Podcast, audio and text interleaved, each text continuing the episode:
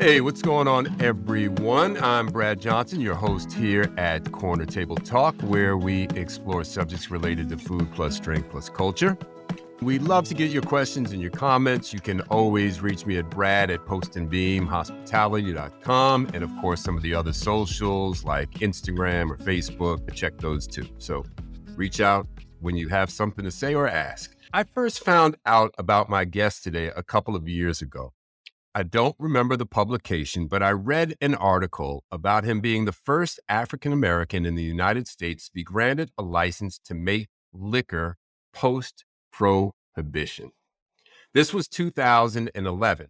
Mind you, prohibition ended in 1933, almost 80 years ago.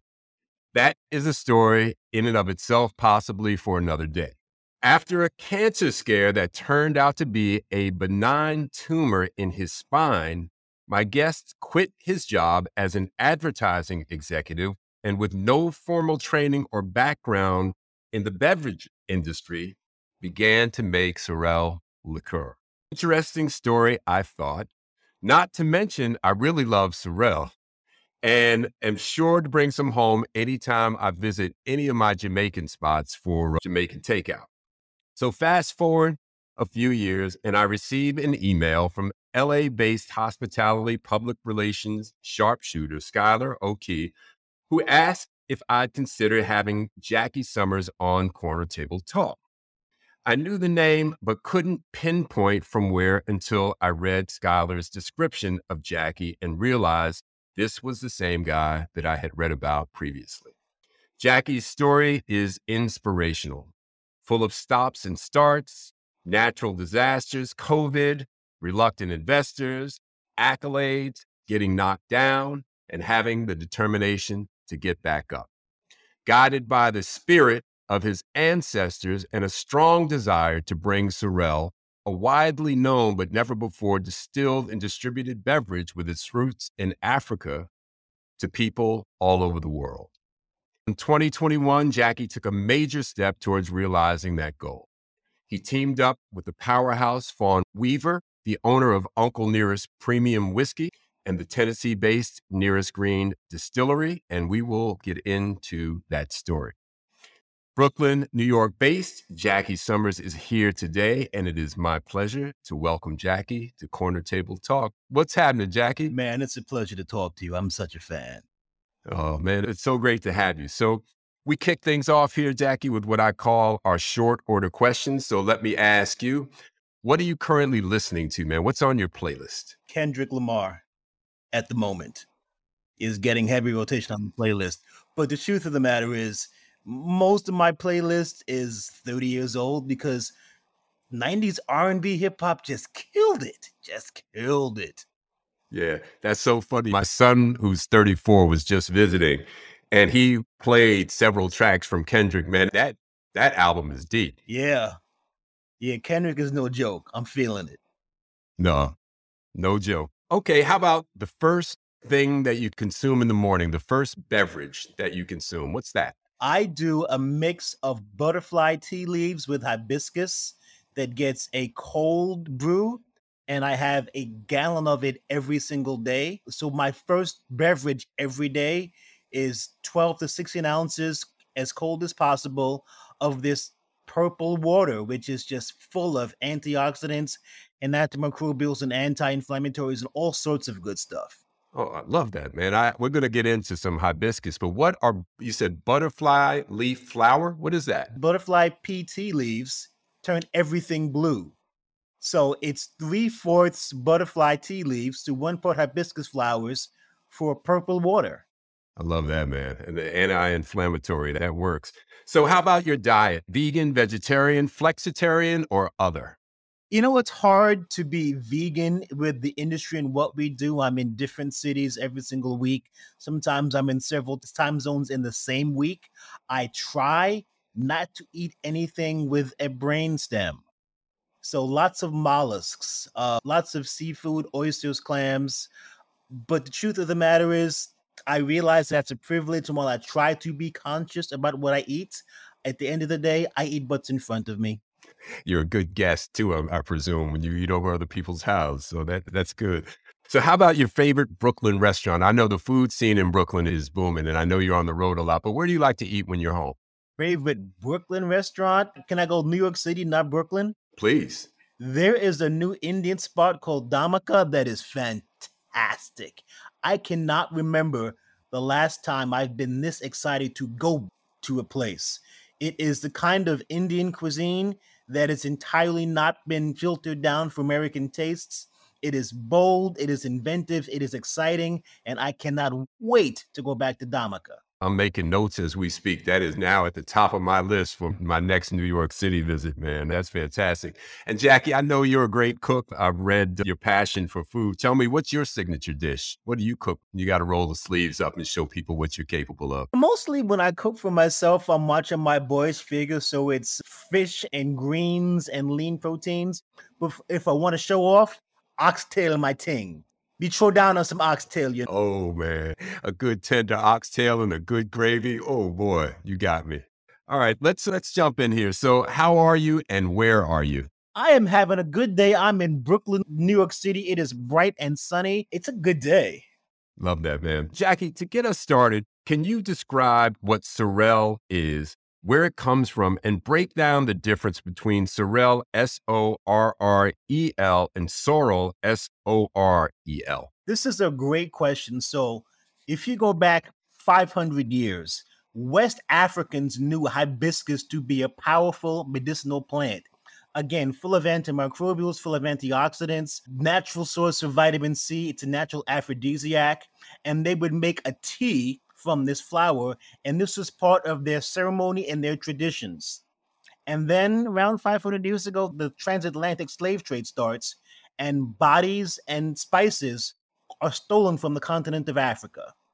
This flower, the hibiscus flower, takes physical roots in the Caribbean islands, but the people who knew what to do with it were transported along with it in the bottom of ships. So every island ends up doing a slightly different version of what comes to be known as sorrel, S O R E L.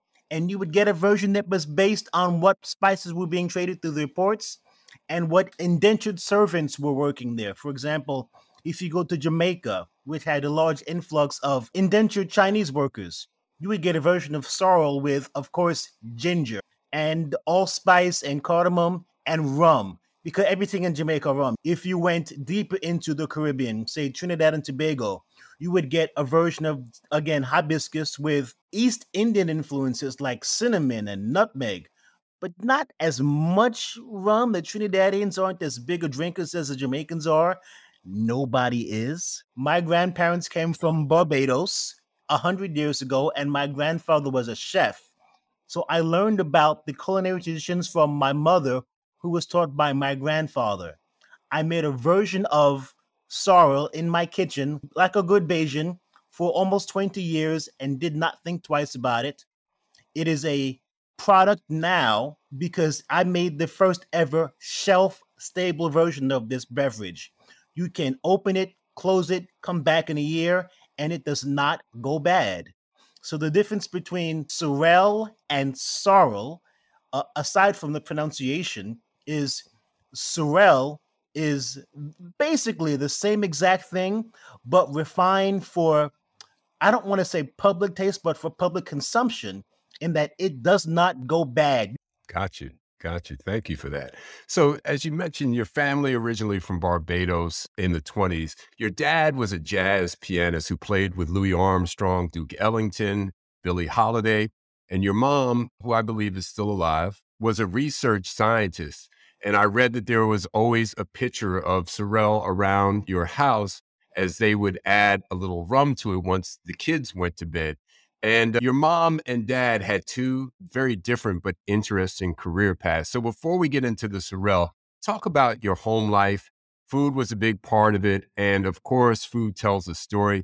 What was home life like for you growing up, Jackie? The beauty of my home life was that both of my parents were entirely devoted to each other.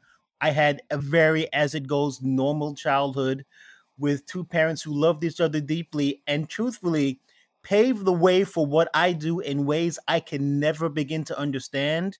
I know that I moved through the world as a beneficiary of the work that they did and the examples that they set, in that they raised a family not just through the depression, but through the civil rights movement. My parents were able to buy a house before segregation was officially declared illegal. My parents fought for civil rights and marched. My parents fought battles I never have to fight.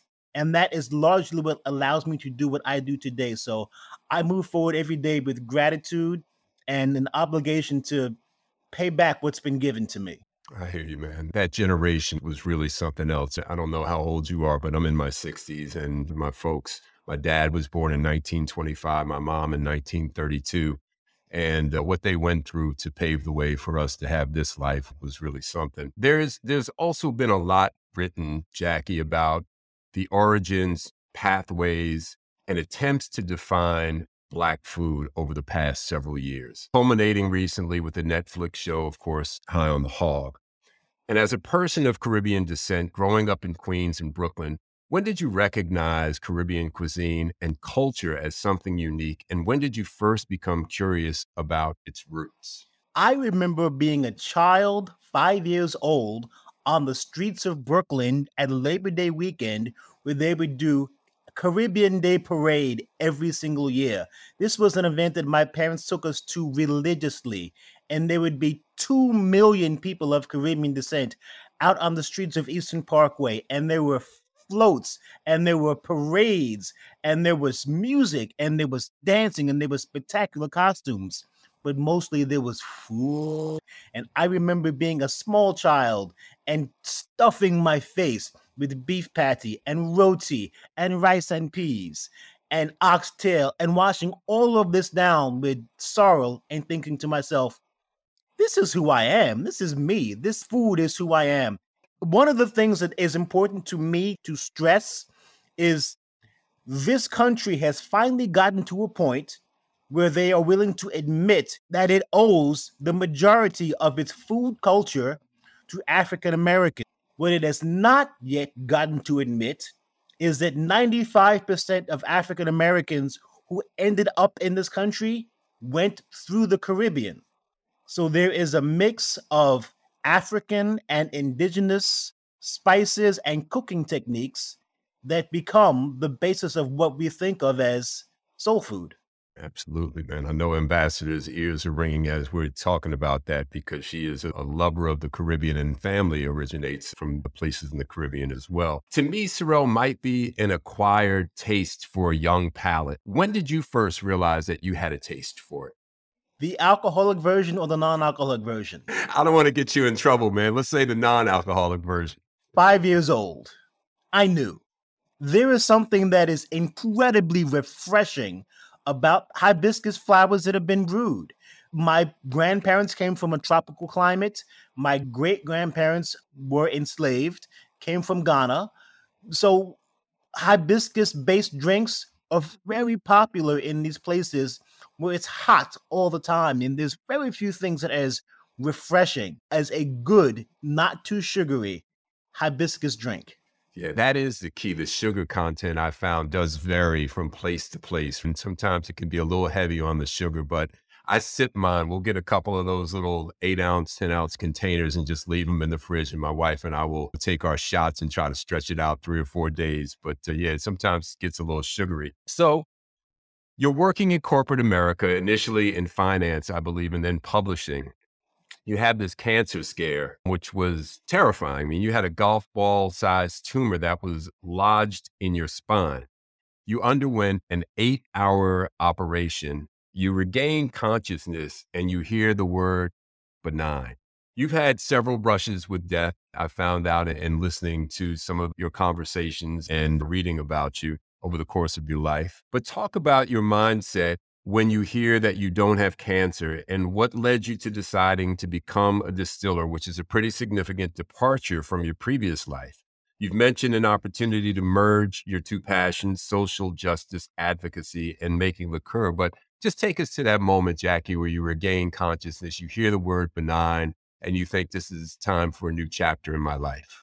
So, one of the things that's off the records that we can talk about is what I did right before my surgery. I had this doctor tell me that I had a 95% chance of death because of a tumor in my spine. And after I consented to the surgery, I did the only thing that made sense to me, and I went on vacation. Me and nine friends in a beach house in Cancun, and some of the best food I've ever eaten, and shopping costs full of alcohol. And I remember waking up one morning and deciding to have a sunrise walk on the beach because I thought I was going to die and was never going to get to do it again. And I grabbed a bottle of Mezcal, kicked off my shoes, watched the sunrise over the Gulf of Mexico, and had a good talk with Death. And Death had interesting things to say at six o'clock in the morning on half a bottle of Mezcal. But the thing I remember her saying, and it's a her, she's never wrong. The thing I remember her saying most clearly of all is, Jack, I don't know why this has you so freaked out. It's not the first time I've come for you. It's just the first time you're paying attention. So I made peace entirely with the idea of my own death. I remember waking up from the surgery, hearing the word benign, and thinking to myself, I'm living today, but I'm still going to die. So it no longer matters to me when or how I die. What matters is what happens in between now and then. And I didn't want to waste mm-hmm. one more day in a cubicle in an office doing things I didn't really like around people I wasn't fond of for not nearly enough money. Brad, what I really wanted to do was day drink. And when I couldn't figure out who was going to pay me to enjoy that lifestyle, I launched a liquor brand, and here we are. That's great, man. Day drinking was the inspiration. It's a funny uh, end to the story, Jackie, but no question, a profound experience to come that close and listening to your story of going to Cancun and the mezcal and your friends. And I think that's probably what I would do if I knew that I was facing something like that. I'd, whatever was on that bucket list, whatever I needed to do, wherever I needed to go that I hadn't been, I would probably do the same thing, man. But I love that. Good move. So, as I alluded to in the intro, this was 2011, I believe, 2011, 2012, almost 80 years after Prohibition. And at this point, you become the first Black person in the United States granted a license to make liquor. It's amazing it took that long. And a former executive from Seagram's had this to say about you in an article. It didn't take him long to realize that there was injustice in the business, and women and people of color did not get their fair share or place in the industry.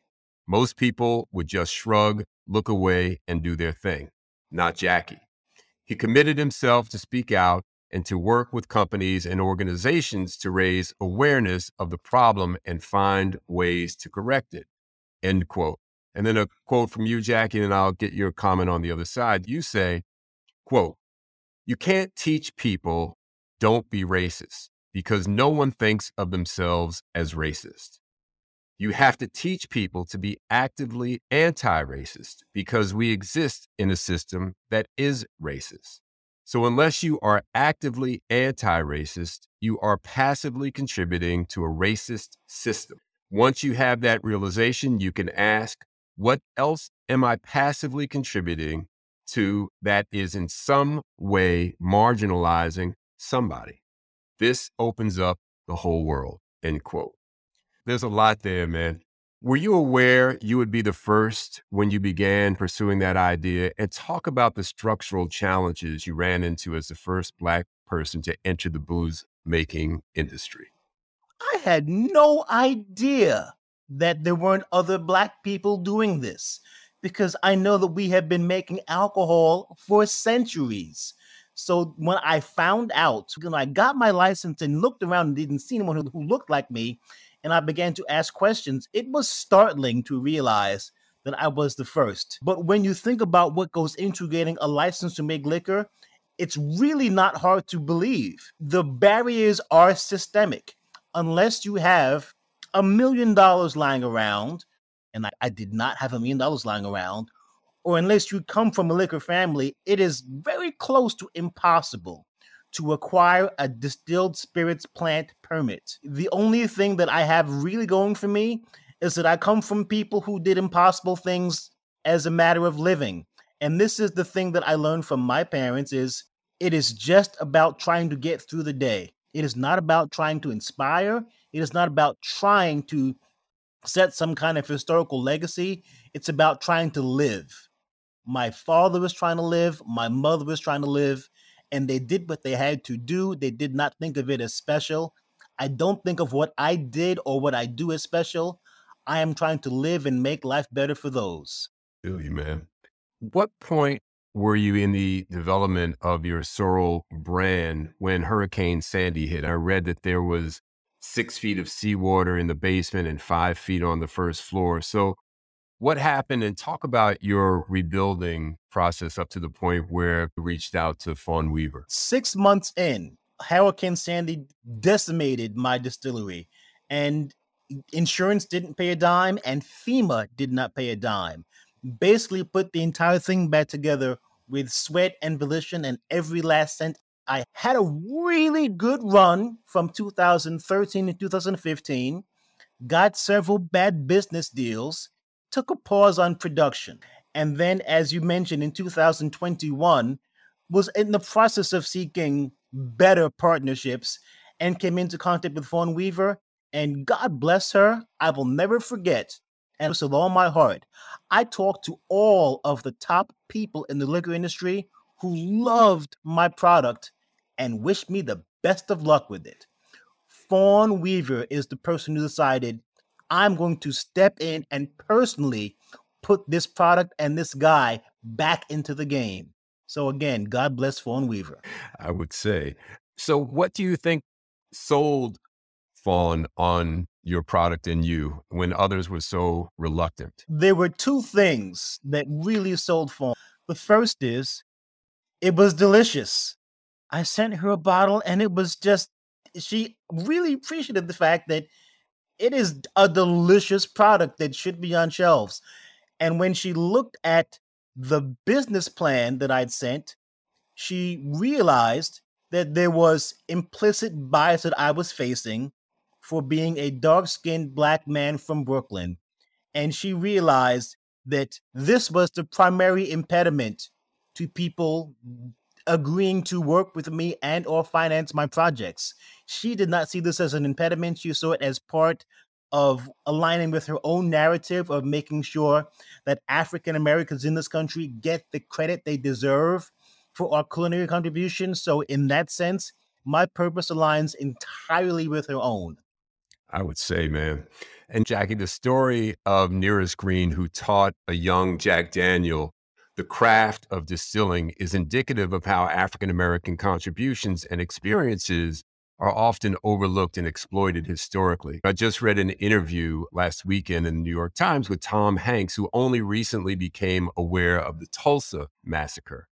The implications of a large portion of the population not knowing about this that it could be kept out of the mainstream flow of information are just wide ranging. But closer to our subject today, a couple of years ago, while reading Alice Randall's Black Bottom Saints, I discovered Thomas Bullock, who was the first African American to write a cocktail book, The Ideal Bartender, which was published in 1917. I see you nodding your head, so you obviously knew about him. I had never heard of him, man, despite all my years in hospitality. So, how do you fit your endeavor to celebrate the story of Sorrel into an historical context? The beautiful thing about Sorrel is it is 500 years of joy and persistence in a bottle. The people that were stolen from the continent of Africa, they took everything from those humans.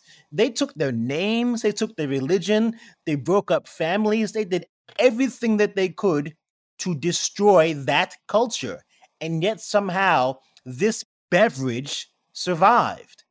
Sorrel is proof that the culture could not be destroyed.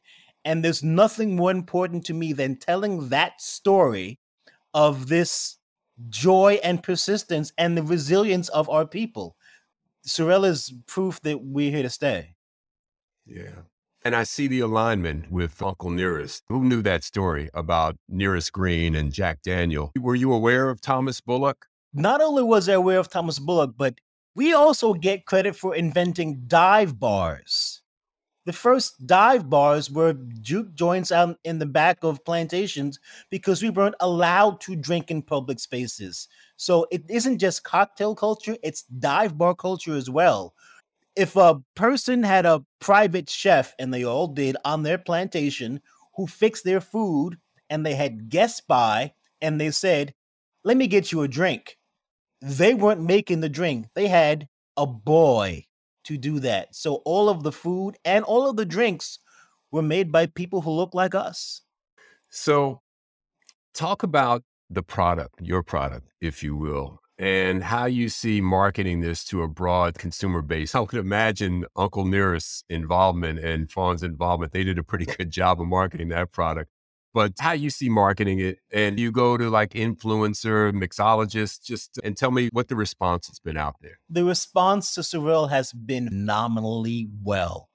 In the past six months we have in the footsteps of uncle nearest entered international competition to vet ourselves against the best of the best. So far we have won 24 gold or better medals for Sorel in international competition I'm seeing it in golf clubs. I'm seeing it in hotel chains. I'm seeing it in restaurant chains.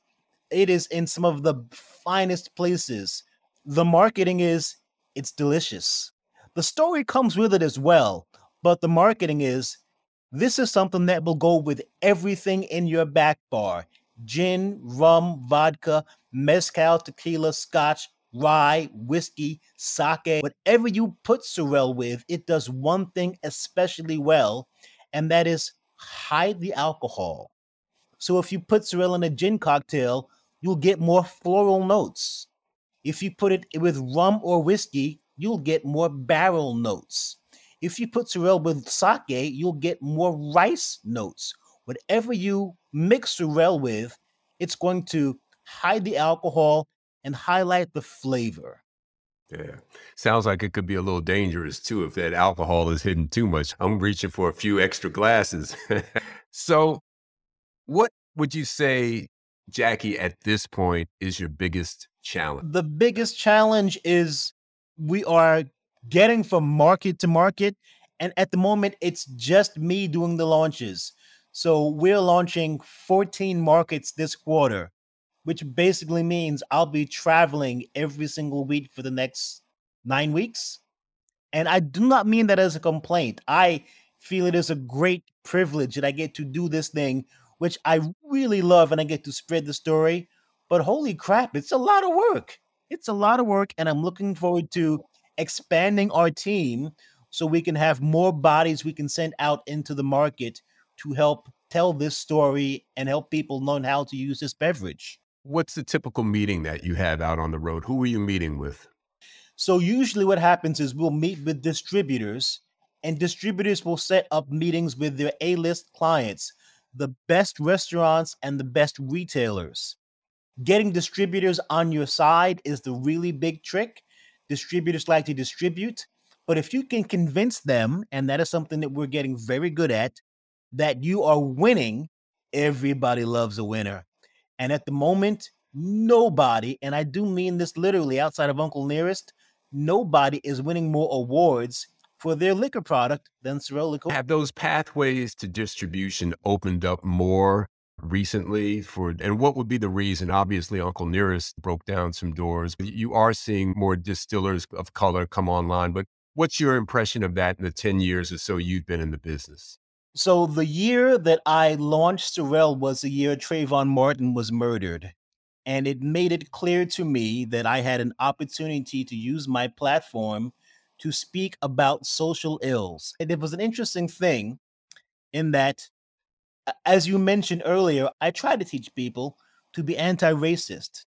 But in the process, I thought to myself, am I actually anti sexist? And while I wasn't actively doing anything that might be considered sexist, I wasn't actively anti sexist, and I was passively contributing to the patriarchy. That was a revelation for me in that it opened up all of the other blind spots that I can contribute. So, one of the things that I try to do, and that I've tried to do both with my writing and with Sorel platform, is take a stand for social issues it is not enough to sell a lot of alcohol. That is something that lots of people can do.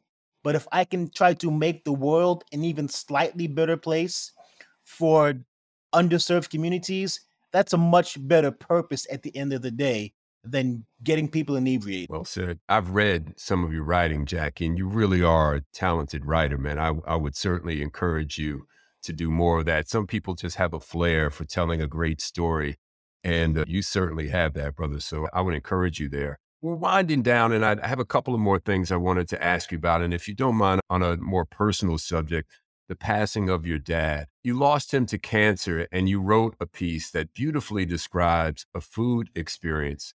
And food, in particular, your mom's cooking, was a big part of your family life. And the passage from your writing is you in the room as your dad is experiencing his last stages of life. And you wrote, quote, and then he breathed a sniff at first, then a deep, intentional inhale. The aroma hit him. His pupils contracted into focus, then awareness. A smile crept across his face as I watched the light return to my father's eyes, effervescent as ever. Dad called our names. He thanked us. He asked some legal questions, all while dunking scallops in hot sauce and scarfing them down like it was his last meal. He told mom he loved her before fading back into oblivion. That was his penultimate moment of lucidity before he died. Three days after feeding my dad his last meal, I knelt by his bedside and held his hand until his pulse slowed to a stop. Part of what makes these moments precious is the knowledge that they are transitory. At some point, there will be a last everything we ever celebrate with mom, just as our final family seafood fest with dad was in his hospice bed, end quote. So we don't all get to experience the final moments with our loved ones. I missed those last breaths with both of my parents by a matter of hours, and I've always regretted that, Jackie. And I'm curious about how it felt to be there in that room holding his hand at that moment. The update that I have for you is that I lost my mom in January. So, like dad, I was with mom holding her hand and telling her how much I loved her as she took her last breaths. And it is surreal in that there's the part of you that knows on an intellectual level this is a good death this is making sure that a person, as they transition to whatever is next, is being comforted by people who truly care for them. I know my dad and my mom left the world on their own terms and in the best possible way. But holy crap, it doesn't make it any easier to manage the grief. Yeah, I'm so sorry, man. Did not realize that about your mom that she had passed. My condolences to you, man. Thank you. Yeah, the grief, the immediacy of the grief, it does subside, but a piece of you has left the planet and you're never quite the same after that. Is that how you feel as well? Brad, when my dad died 20 years ago, I immediately went into be strong for mom mode. And I spent 20 years making sure mom had whatever she needed because she'd lost her life partner, her husband, in 56 years. And then mom died this past January. And suddenly I didn't have anybody to be strong for anymore. And I realized I had never actually grieved my dad. So now I'm grieving them both while I'm traveling the country launching this liquor brand. I say that to say the stuff that people see on Instagram is real.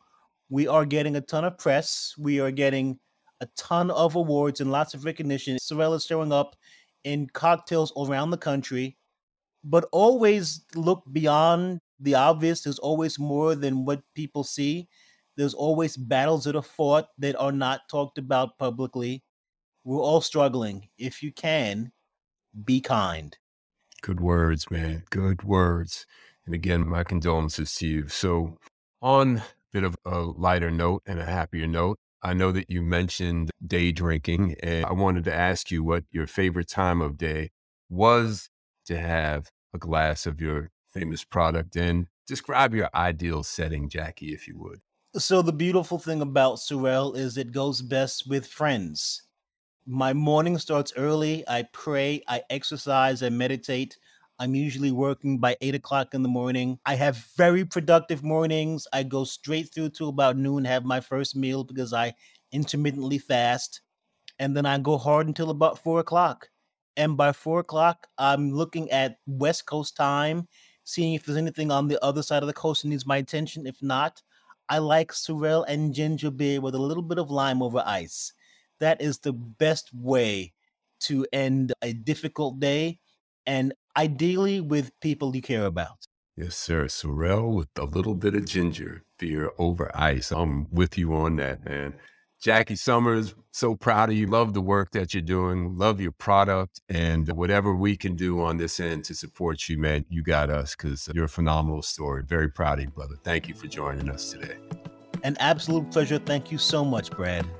So, the portion of the program I always look forward to, my dear sister, Ambassador Shabazz, and how we move. How about Jackie Summers, huh? He is really a testament to staying after it staying after it. I mean, resilience, endurance, dare to be determined, overcoming things and following dreams, a bit of all that we all have to ascribe to as well. I was really excited to listen to his joy, his positive affirmations, and how he approaches things in his life and the outcomes as a result.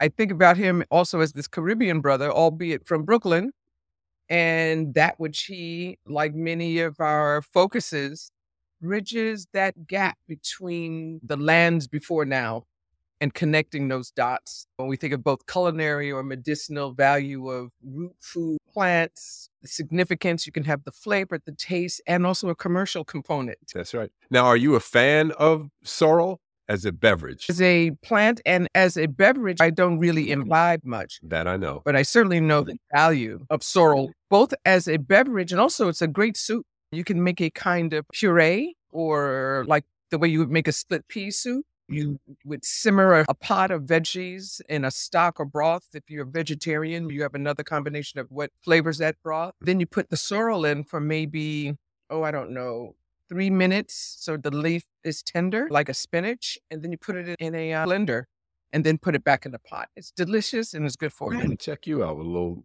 sorrel soup recipe yeah that's right it gets right into your system and does our body good so to speak that's right that's right i was really touched by jackie's humility he's been committed to this purpose it's almost impossible for me to believe that it would have taken as long as it has to have an African American distiller. Amazing. And didn't know that he was doing that, becoming that. Or mm-hmm. that's where in, ingenuity and innovation and just daring to follow a passion really just simply pays off. We underestimate how it's either populated or not, those particular. But I'm glad that he has made a product that we can all be the beneficiary of. Yeah, me too. I, am like you. I'm not much of a drinker, but something about his day drink idea at four o'clock or whatever time he shuts down. I have to admit that has some appeal. yeah. yeah. Little unplugging. Would you, when you think about that toddy that people make, or as people have been under the weather, that little bit that could be in a warm tea or added to something before going to bed, or the medicinal component of it without it being a pastime. Yeah. I would love to uh, have him join us the next time we're in New York at that authentic Indian restaurant that he described in the city. Oh my God. Okay. Okay. So when you mentioned that, I, when you mentioned Dhamaka, I have to say that I love the seasonings that's in East Indian um, cuisine. And he said it was authentic and not mm. watered down or anything. So I'm looking forward to that. Put me on your, uh, at your table. it's you and me, of course. So tell me, what what's going on? What have you been up to? I know you've been on the road and doing stuff and traveling all over the place and taking people places. So give us a little rundown. I have to say, I do have to figure out if I need more sorrel, natural sorrel in my diet, just to keep up. But I am so jazzed and thrilled by that which we are doing and the beneficiaries that are impacted in the various things and places that we are navigating, and also the opportunity to take delegations of people around with me on the road during the vacation times or breaks so that we can have just a growing posse of people who are not only impacting other lives, but are also getting something back. Yeah. From the experience, I'm right now in Louisville, Kentucky, where I just came to host a table for the annual, ninth annual Muhammad Ali Humanitarian Awards. It's likened to the Kennedy Center Honors. And it was just stunning. It's a stunning evening. And Muhammad Ali had six core, core principles. And there are six international young people under the age of 30. And for the most part, they're under 25 that were just magnificent. You had stars like Dr. Fauci, who was astounding, a local hero, Alice Houston, who's also the mother of Allan Houston, the Knicks player, former Knicks WNBA NBA player, Jose Andres, the chef who has fed people around the globe based on throughout this urgencies and that have taken place in the last five years. But then you have these five, six young people who have done miraculous things in their respective cities, towns, villages across the globe with no guidance other than a dream and fulfilling something that's missing and listening to them speak and articulate the reason. Some are refugees and just forging ahead. Where there was a gap, they filled it in. And in filling it in, they impacted, they touched the lives of others, they maximize those things. And people talk about, I think it was the best year ever. And you say each year is just astounding because of these young people. What was the venue that it was held at?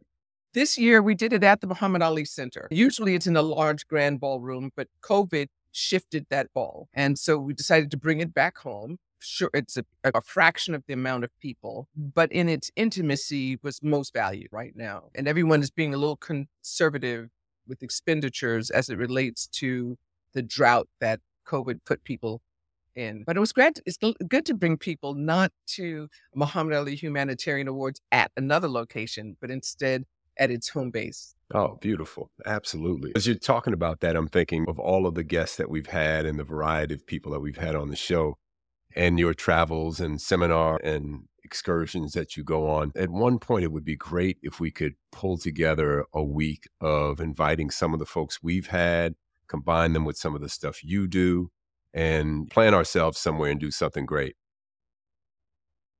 I would love that. It would be just too what is it, bomb diggity? We're putting it out there. We're putting it out there yeah. in the universe. I love it. Yeah. I love the idea. I think when I think about your guests, I'm like a fangirl uh, to to them. They're just amazing.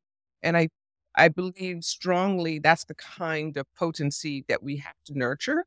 Yeah. The kinds of people that you've had on the corner table talk and who really want to be part of the world in a way that makes a difference, that prolongs who we are. Absolutely and the connectivity that we've always talked about, the intergenerational connectivity and how important that is for us to continue and foster. That's exactly right. You see, you can tell I'm grinning because that idea just moves me greatly. and lots of sorrow to go around. Lots of sorrow, man.